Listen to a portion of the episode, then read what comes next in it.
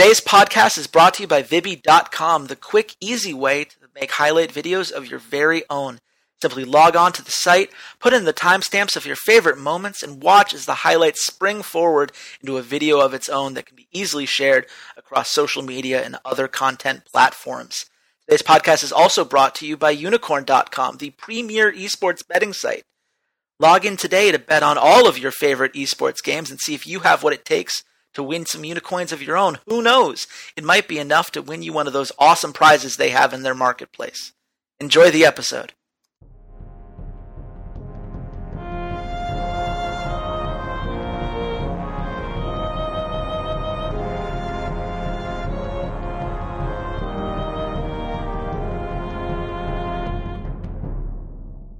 Hello, Internet. This is Chase Redshirt King Wassenaar.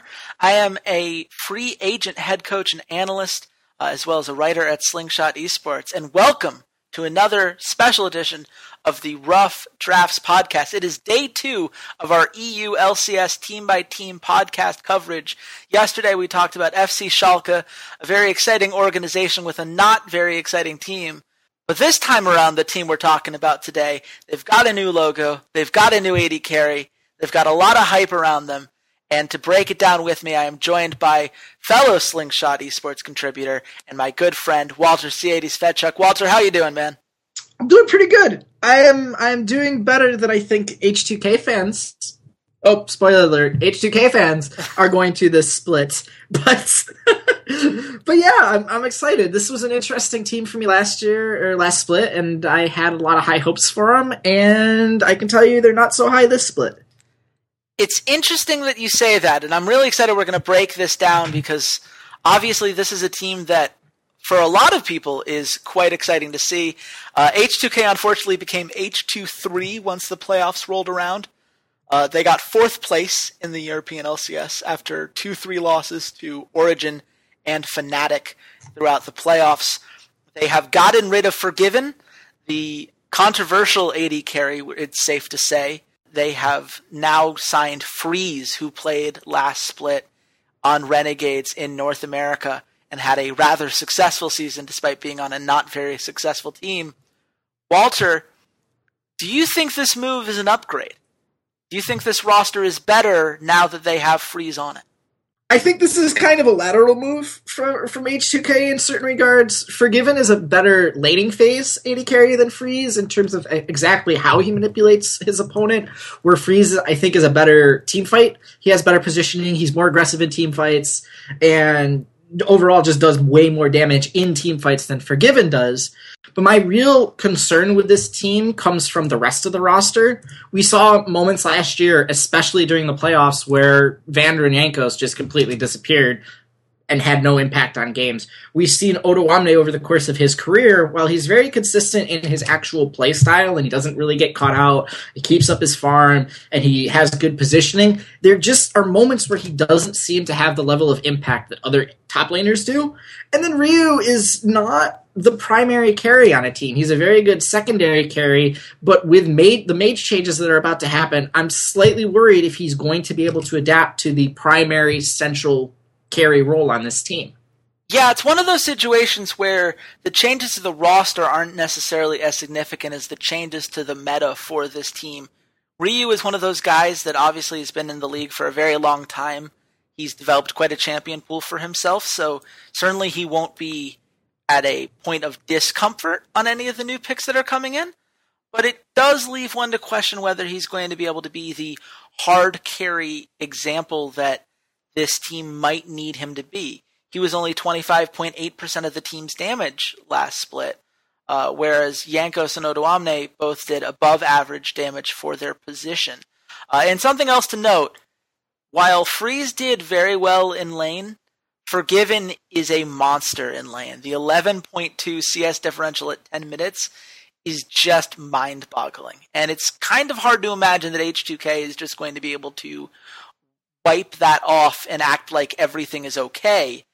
But they're certainly going to try, and it leads to one of the more interesting storylines to me, which is now that Forgiven is gone, and they have guys who theoretically should be buying into the system and and playing more in this team focused style, as you point out, do you think that this has the ability to improve the team as a whole, or does this increase some of your concerns about how this team is built when the playoffs roll around? I think on paper, if this team performs at peak efficiency, they're arguably the best team, fighting team across the board in Europe. I think if everything goes right, if Vander returns to being the second carry support that comes out of Europe, if Jankos can return to being the first blood king and getting all of his laners large leads in the laning phase. And if Odoamne can relearn how to have accurate teleports and actually have more impact in team fights, this team could be absolutely fantastic on paper. The only problem is that we've constantly seen this core roster the the the top and mid and then whatever jungle com, you know jungle support combination they put together constantly fail in those kind of situations when the pressure gets on.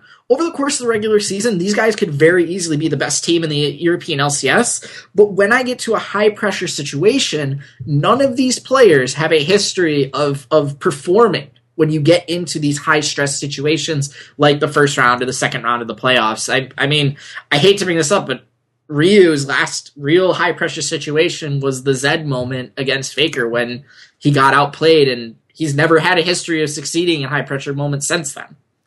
I mean, I'm going to say that he had some high pressure moments when playing at things like Worlds and the European playoffs last year. Those do matter. Unfortunately, it hasn't necessarily translated very well. And I think one of the things that's going to be the most interesting part to watch for me is how Jankos is going to develop and how his playstyle is going to change now that they don't have Forgiven. Forgiven is one of those guys who naturally requires a lot of resources. He is a lane bully. He very easily sets up plays for the rest of his team. It's more easy to dive those kinds of towers and really snowball that advantage, especially the way that H2K was playing with this objective focused, siege the towers and choke the enemy out uh, style from time to time. Freeze is not going to be that guy. And Jankos now has the opportunity to step up in a way that he just wasn't able to last split. He had to take hits as far as his own CS differential at 10 minutes because he was ganking all the time. It is one of the reasons that he gets that First Blood King nickname, but it did cost him in other areas. And potentially now there's the ability to unleash him and use him and Ryu to get that lane going instead and focus the team elsewhere. I'm curious to see what Prolly believes is the best path to success and whether maybe there might be some more flexibility in terms of what this team is looking for uh, and how they're able to play the game as the meta shift from time to time, which is something they haven't had before. You couldn't really play a hard carry jungle style when Loulex was around. You couldn't play a strategy that went away from your bot lane when you have Forgiven there. But now they have guys where they can make different sacrifices depending on the situation of the game. And I do believe that adds versatility, which is why my best case scenario for them, I think this is a team that has the ability to win Europe this split. It would require shaking off some of those demons that they have around the playoffs because guys like Odoamne and Jankos and Vander haven't always had that same kind of playoff success. But when you look at the sheer amount of talent available right now. When you look at G2 and Origin, the two teams that were in the finals last split, making roster changes that have the potential to affect their chemistry, have the potential to, at the very least, disrupt the play styles that they've previously been able to exploit and take advantage of. This is a chance for H2K to really sneak in there and assert themselves as the team to beat in the region. You already said that this is a team that is built for regular season successes. But now that we're in these best of twos, maybe that translates better. Maybe just having those extra games and needing to close opponents out will help them win series that previously had been left open for teams to come back. I'm optimistic about this team. Uh, I honestly think that this is a team that, if Jankos is given the freedom to roam, if they're more willing to play around Odoamne when the meta uh, allows them to do so, I think this team could be a lot of fun. But Walter, you have some more worries about this team. What is the worst case scenario that you see when you look at how this roster is built and the landscape they're going to be playing in this split. My biggest concern for this team is that we're going to get the team that showed up in the playoffs that that didn't perform against Fnatic or against Origin that like you said H2 and 3 if that happens during the regular season, I still think they they make it into the playoffs. I don't think that there's five teams that are going to be talent wise better than this team, and having the best of twos helps because Prolly is such a good coach. But for me, that doesn't matter. You're going to make the playoffs anyways. It's what you do once you get into the playoffs, and H2K just hasn't done anything in the playoffs. Sure, they made Worlds last year and they were cannon fodder for the, the group of death with SKT and, and EDG totally understand that. This is a different roster. The roster they had in the spring definitely had higher expectations than the roster that they had going into Worlds last year. And this one has just as high of expectations, if not higher, when you go from someone who's notably harder to work with and forgiven to someone who seems rather easy to work with in Freeze. He seems genuinely that I want to be good. I want to be better at this game. I want to get better. And he always tries his hardest, even when he's playing for a relegation bound team like Renegades was. He was constantly you know, trying to carry his butt off in every single one of those games and doing whatever he could in those games. So hopefully that helps this team, but it seems it seems like there's this very weird sort of curse over H2K when it comes to the playoffs. Yeah, there are reasons to be concerned. When you look at what happened in the playoffs, Odoamne struggled a lot harder than he had in the regular season. Jankos had a much harder time making the plays. He only got first blood in 40% of the games they played in rather than the uh, over 65% that he was doing in the regular season. It's going to be hard to make up for those kinds of weaknesses if they don't figure out how to fix some of these problems that had nothing to do with, you know, Forgiven or, or what, you know, play style they were going for. You can't lose laning phase as badly as Odoamne did at that time. You can't have Vander getting caught out significantly more than he does as a percentage in the regular season and failing to roam as effectively as he did as much as it hurts me to say it as a ROCCAT fan, Jankos and Vander have a history at this point of taking a step backwards in the playoffs. And they're going to need to overcome that. And the only way they're going to do that is by gaining the ability to make the most out of this roster, let every single member of this team have the ability to shine when the situation calls for it in a way that we haven't necessarily seen from them historically. Walter, at the end of the day, with all of this taken into consideration, where do you think H2K ends up? Well, like I said, this team is definitely going to make the playoffs. It's just too talented not to. Even TSM, with all the problems that they had last spring, were too talented not to make the playoffs. So to me, top six is like a no brainer. It's where they end up to me that is the biggest cons- like issue because not only do they have to try and amass as many points to potentially get in automatically to Worlds as a number two spot, but if they don't, then they have to fight through this gauntlet.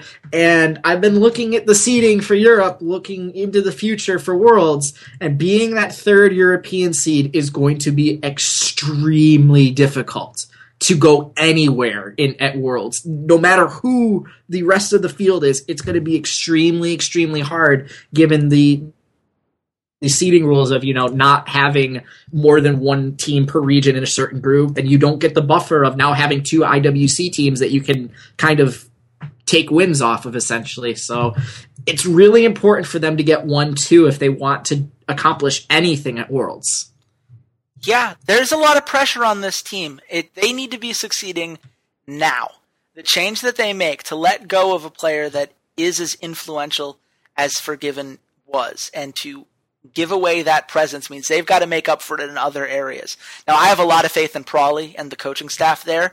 Uh, that's something that we don't necessarily always get to touch on because it's harder to pinpoint exactly where a coach is able to make those kinds of impacts. But Prolly has proven consistently that he knows how to make the most out of the players that are presented in front of him. I think that he has developed guys to uh, perform well beyond what you would expect in terms of getting some of those Loulex jungle teams uh, into things like Worlds, and he has obviously a lot more talent to work with this time around. I think at the end of the day, this is a team that's going to finish within the top four. I'm not comfortable enough to say that they're going to be finalists at this point because I think that there's just so many other teams that made moves that not only help strengthen their roster, but also help strengthen their ability to perform in high pressure situations. And I'm still waiting to see who that guy is going to be on H2K. But we have a lot of fun things we're going to get to and see for ourselves as we break down eight more days of these team by team summer EULCS podcast previews. You should go back and listen to the one we did yesterday on FC Schalke 04 if you haven't yet. Uh, otherwise, be sure to subscribe on soundcloud.com slash esports rough drafts or uh, f- follow us on iTunes at rough drafts on their podcast section there. When we come back tomorrow, we're going to talk about how three big offseason moves brought back my steely resolve in my fandom for this team. And until tomorrow, goodbye, Internet.